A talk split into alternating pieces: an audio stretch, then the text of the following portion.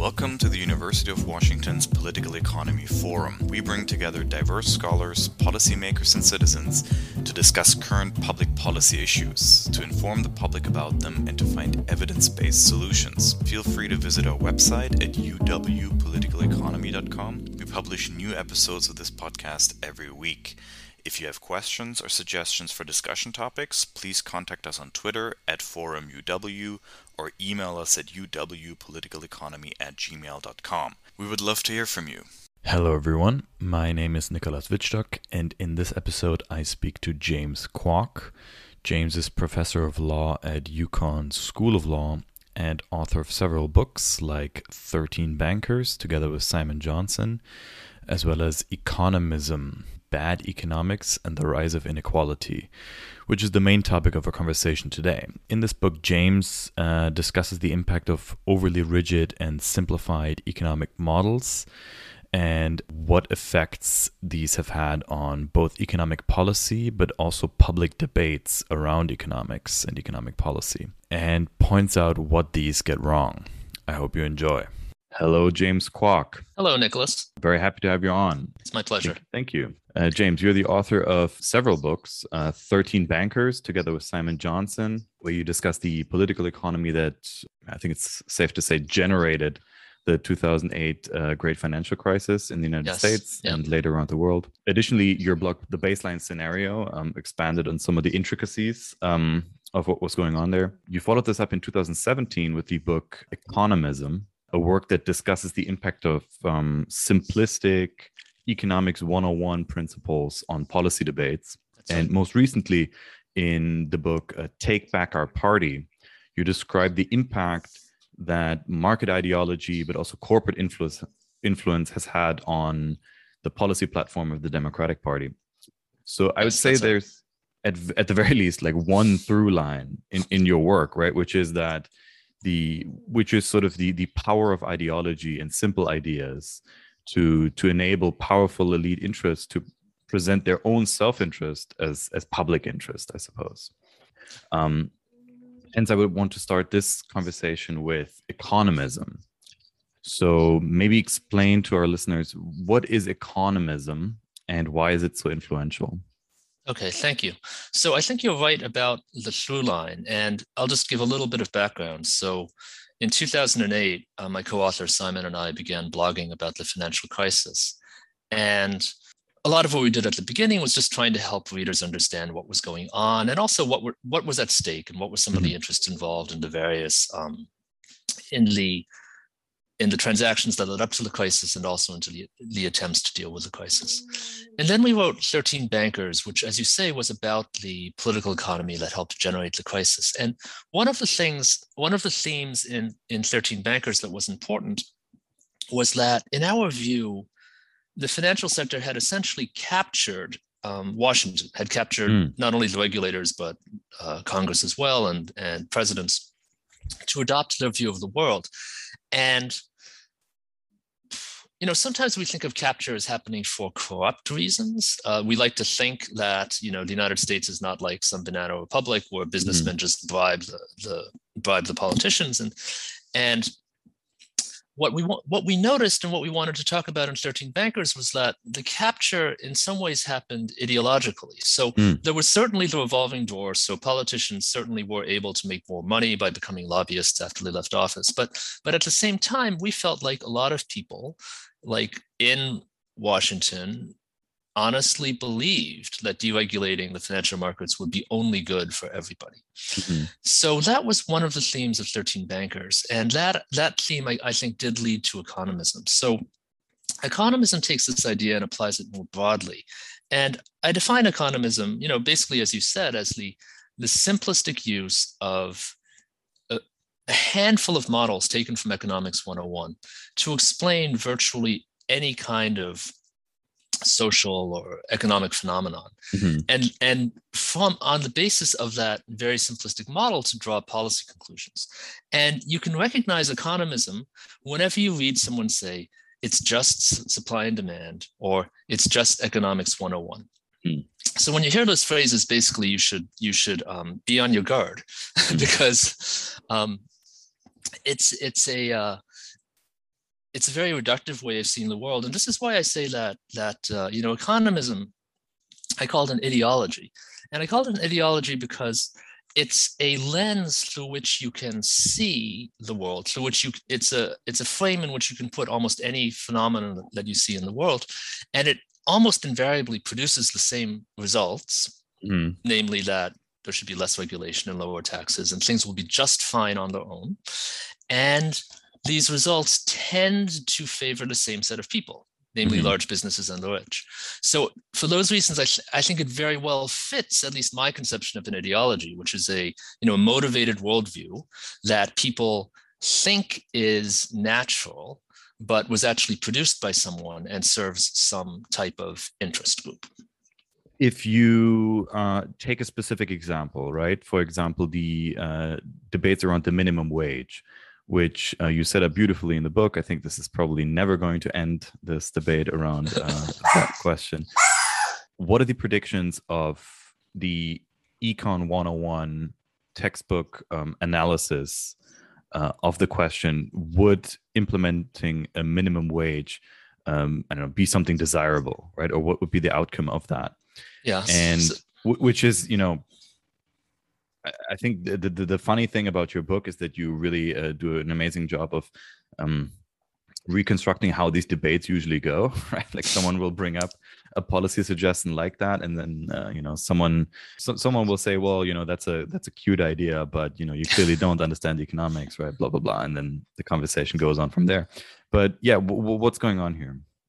Yeah, so I think that's, I mean, as you say, that is exactly how these conversations go. And I think many of your listeners may have actually been in these kinds of conversations. they, they tend to happen when someone has just taken economics for the first time, uh, particularly when someone who maybe was center left had some kind of progressive views, and then they take economics and then they think, oh, but you know, that was that won't work. So the minimum wage, I think, is is is one of the simplest examples because the the econo- economism uh, conception of the minimum wage is drawn straight from the supply and demand model.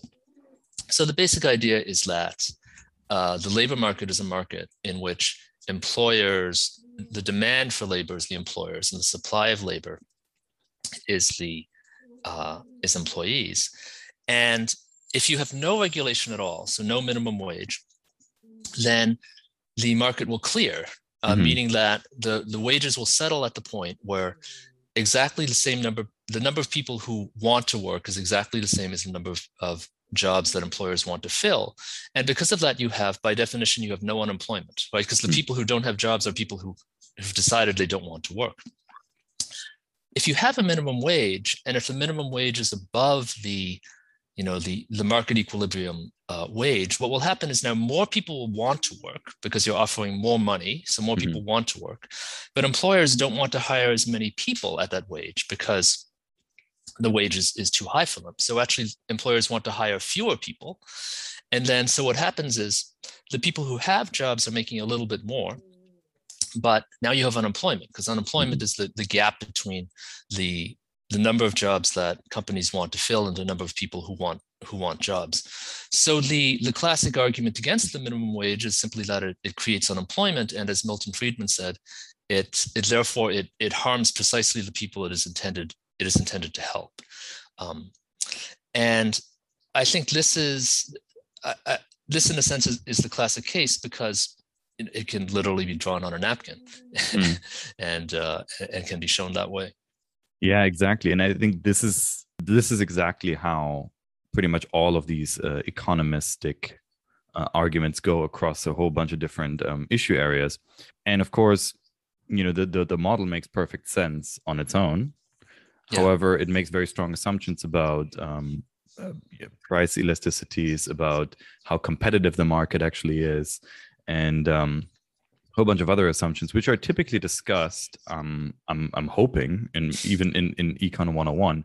But the issue, obviously, is you know that reality is often a lot stranger than a model, and um, there's a lot of things that you have to take into account, and often you know the real world behave quite, behaves quite differently. So um, yeah, exactly. So yeah, so um, so explain how then how is it the case that people uh, take this very simplistic view of the world and um, actually apply it to policy? And and, and what's the sort of um, negative outcome of that? Yeah. Well so there, there are a couple things in your question i wanted to pick up on. So so one is as you said the real world is very different. Mm-hmm. um, and as you said in economics 101 the professors typically give the caveats. So this mm-hmm. is one reason why i say economics 101 in quotes when someone says it's just economics 101 is not actually the same as what people actually teach in first year economics.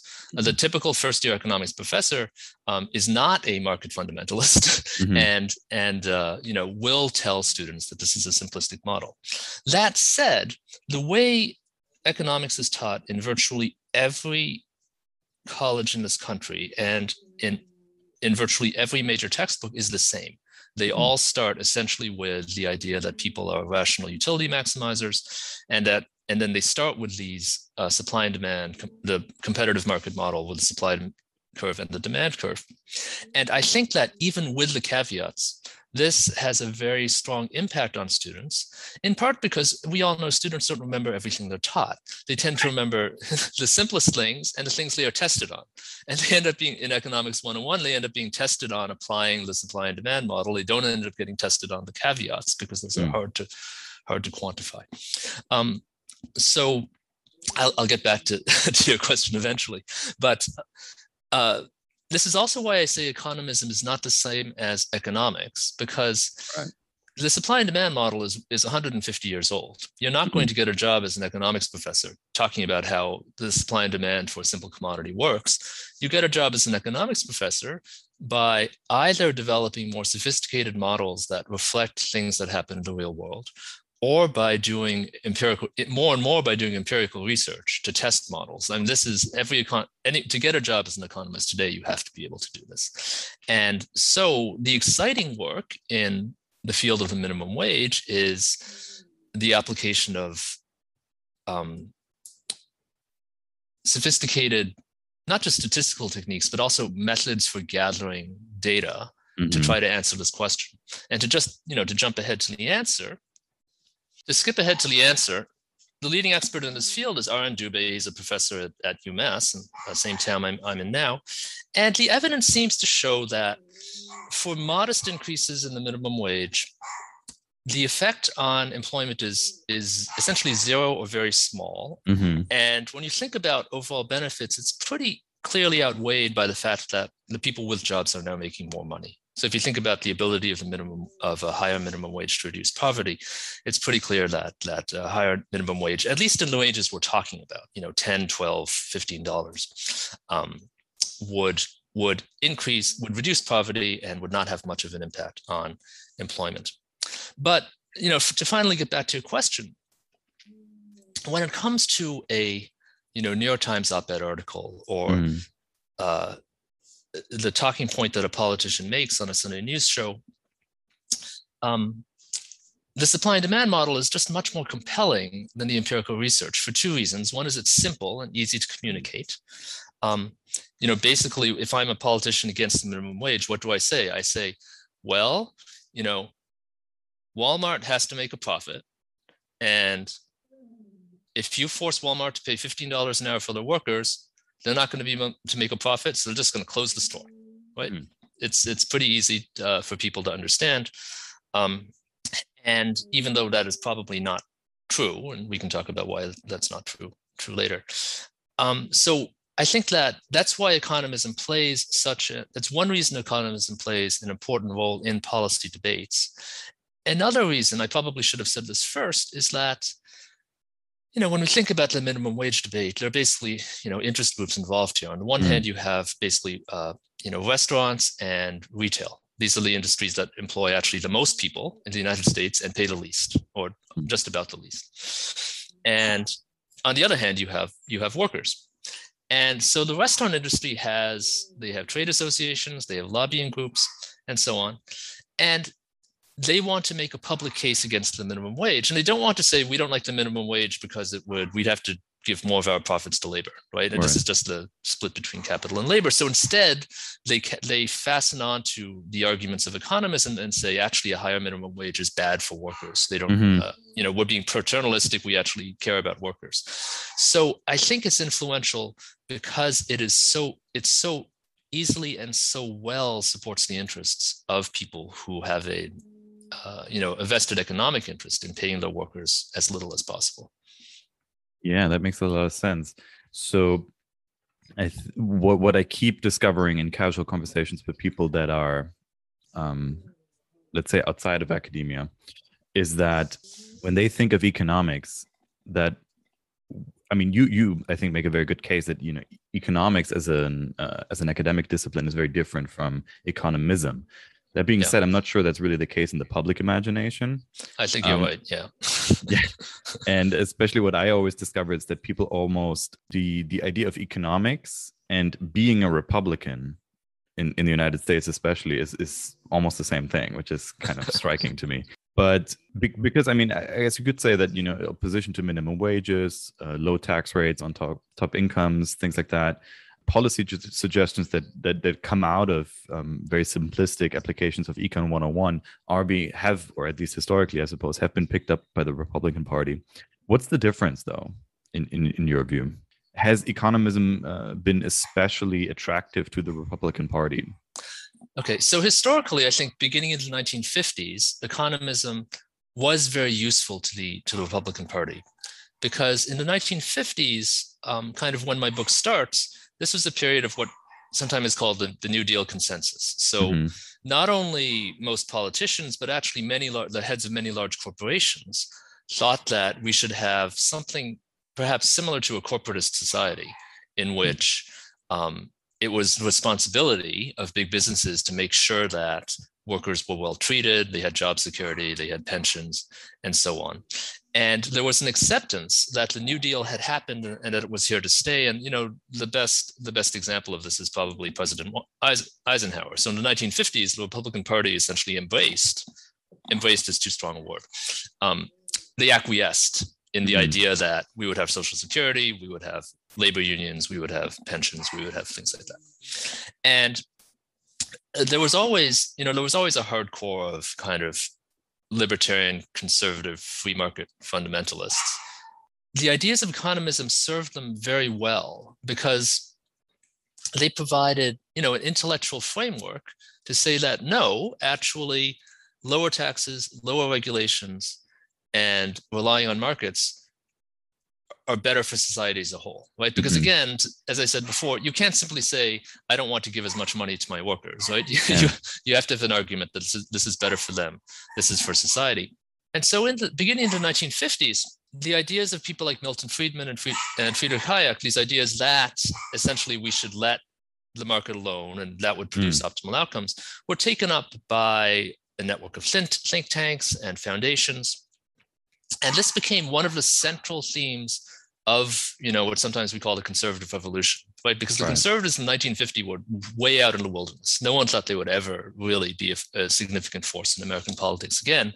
They've dominated the agenda now for the past past four decades.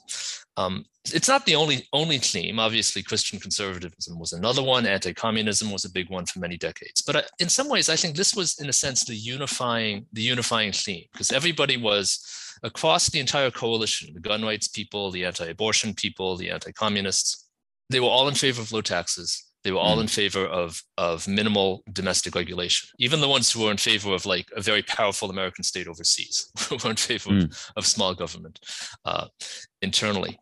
And so I think the Republican Party in the, let's say, the Reagan Bush years was very closely associated, or what I would say is that economism was essentially their economic policy.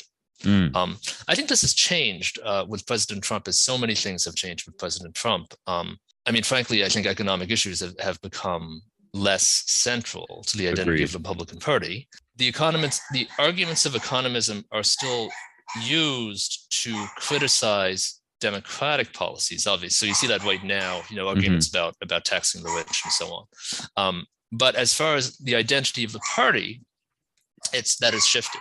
Yeah. And in a strange way, I think you are more likely to hear the kinds of arguments that I talk about in economism now, essentially from the moderate wing of the Democratic Party than from the Republican Party. And I say that not because the Republican Party they still believe in low taxes and low regulation. It's just it's just so taken for granted. It, yeah. It's no longer part of their kind of their platform so much. Um, what you see in the Democrat on the Democratic side, as has been amply chronicled the past couple of years, is is the split between you know essentially the the Clinton Obama wing of the party, mm. which is basically moderate technocrats mm-hmm. who who believe that we shouldn't raise taxes too much and so on, and and the, the you know the Warren Sanders wing of people who want to have something closer to uh, a New Deal kind of kind of party identity. Yeah, so that's um I think uh, this anti-New Deal movement, yeah, very much. I think is is informed by what you're describing. The, the curious thing, though, um, that you go into a significantly more detail in in the "Take Back Our Party" book is this development of the Democratic Party, as you describe, away from one that focuses on workers and that is much more focused on I don't know. I'm I'm supposed like progressivism. I'm I'm not sure what it really is that they're focusing on now, but certainly I think it's hard to argue against the idea that there's an embrace of um, economic positions that were much stronger associated with the Republican Party before that. So so when does that transition happen, and maybe speculate as to why? Yeah, well, I think that the the transition began, you know, probably in the late 1970s, 1980s, and so the transition we're talking about is a transition from a party that was, at least on economic issues, was associated with basically domestic entitlement programs, you know, Social mm. Security, mm-hmm. Medicare. Mm-hmm. Uh, Lyndon Johnson's war on poverty was associated with unions and the working mm-hmm. class very strongly. Um, two, a party now that I think I think the obviously there's a there's a fight going on right now but up certainly up to Hillary Clinton uh, in 2016, a party that was whose economic philosophy is essentially that for the most part we should rely on markets to, mm-hmm. to provide good things for us. And the Democratic, the Clintons were never as you know fundamentalist as the Republicans. Right? They never said essentially we should just like slash taxes as low as possible and eliminate regulations and, mm-hmm. and everything will be fine. Um, so as I describe in the book, I think the, the, the Democrats adopted this idea that you know you might call it economism light, or you might, or it's essentially what moderate Republicans used to think back when they were mm. moderate Republicans. That that for the most part, free enterprise uh, is the way to develop prosperity, and but it doesn't always produce perfect outcomes. So at the margins, we should have regulations, for mm. example, on you know environmental pollution. I think moderate Republicans used to be in favor of that, and we should have some modest degree of of a safety net. Mm-hmm. Um, because some people will be left behind by the market economy. That was, I would say, you know, the, the Rockefeller Republican position of the 1960s, and that's what the the moderate wing of the Democratic Party migrated toward uh, by the 1990s. Now, to the question of, of why this happened, I think there are a couple of explanations. One is simply, I think the Democrats were traumatized by the losses of 1980 and 1984. And this is when I kind of started becoming aware of politics. And in 1980 and 1984, and also 1988, Presidents Reagan and Bush won largely by demonizing the Democrats as tax and spend liberal, liberals. Mm uh, also as being soft on crime, soft on national defense, and so on. But essentially, as a kind of uh, misguided, soft hearted, soft headed um, party that cared more about you know helping poor people than about the economy mm. and that attack was very successful and in response i think that the new generation of leaders who came to dominate the democratic party best symbolized by bill clinton they ran as hard, as fast as they could away from the identity of, of being, you know, pro criminal defendant, pro welfare recipient, and so on. And they said essentially, we want an image of the Democrats as being responsible in, on economic issues, strong on national defense, anti-crime, and so on. Uh, I mean, essentially, basically, they, they said we're just going to move closer to the Republicans, right. and on on all uh, measures. And I think so. That was the first phase.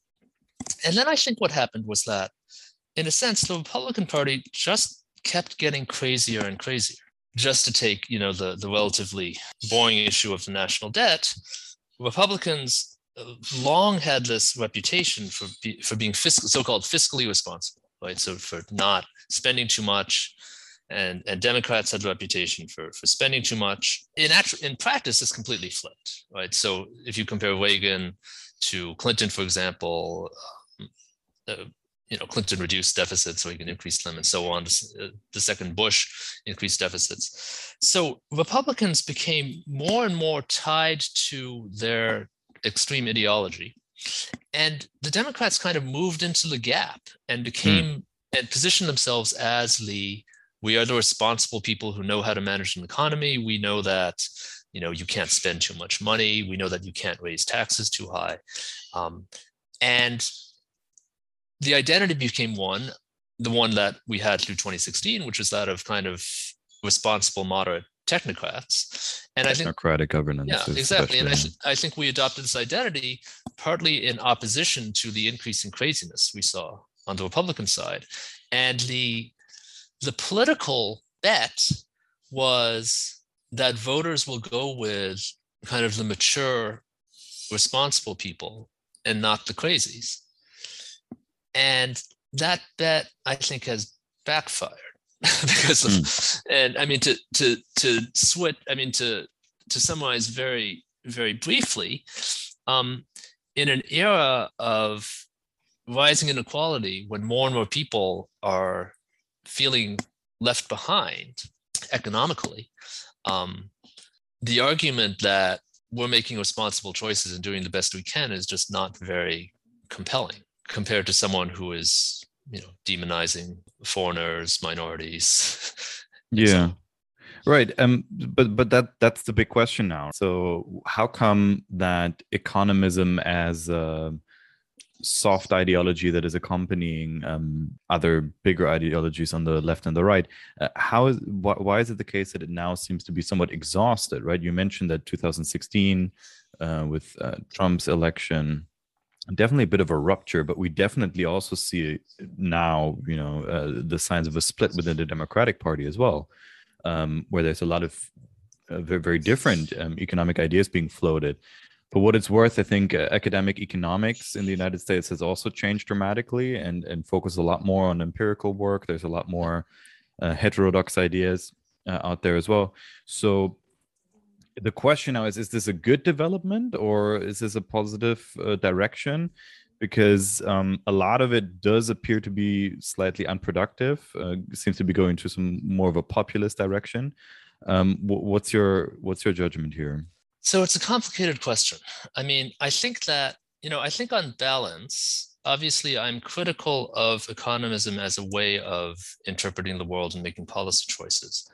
And so in that sense, I think that it's exhaustion. And I agree with you that it, seems to be becoming exhausted. So in that sense, I think that's a good thing. Uh, just to step back by just what we mean by exhausted, I think basically um, it is it is certain it is certainly much less the defining frame of Republican economic policy than it mm-hmm. was under the Bushes, for example. Right. I mean, now we talk about beating our trade partners, whatever that means.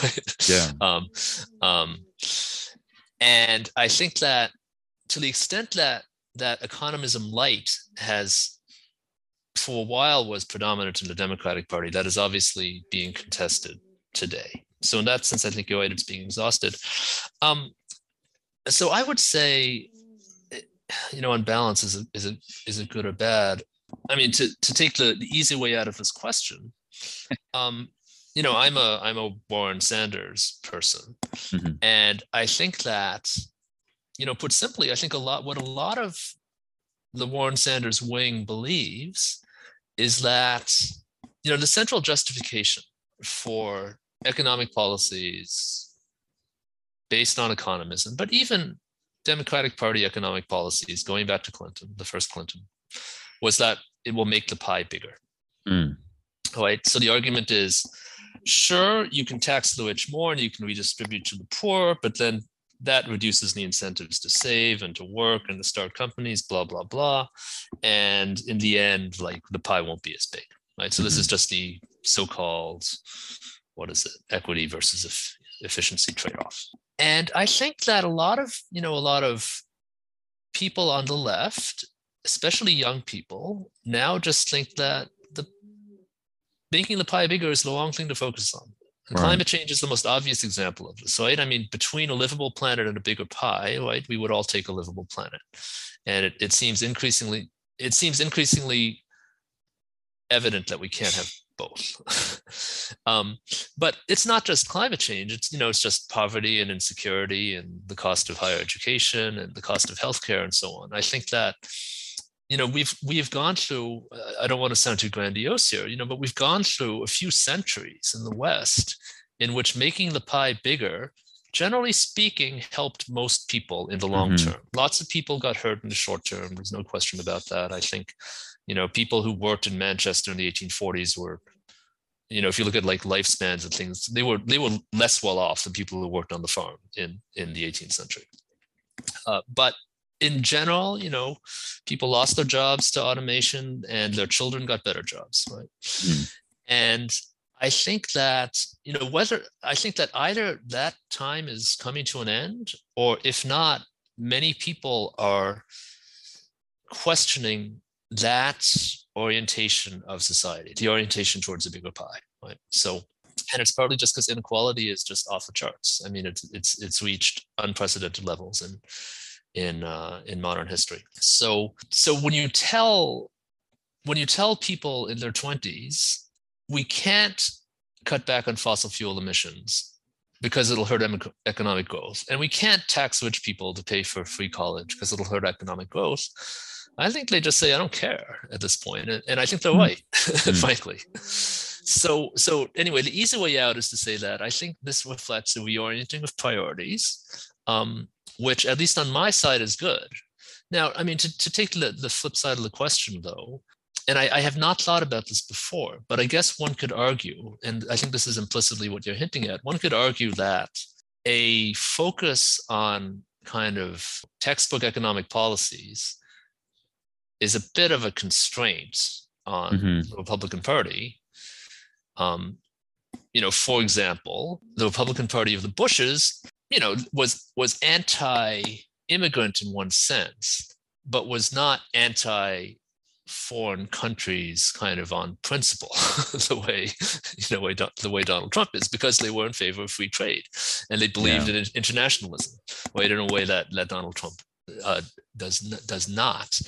Um, so business elites, in a sense, or maybe another way to put it is, as long as business elites controlled the Republican Party, there was a limit to how bad it could become, because business elites, you know, they want to have a well-educated workforce, they want to right. have stability, all these things, and and now that they've lost control of the Republican Party, who knows what could happen?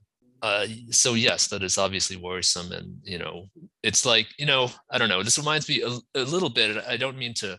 This is an unfair comparison, but it reminds me a little bit of the people who say, "Well, if Mitt Romney had won the election, Trump would never have happened."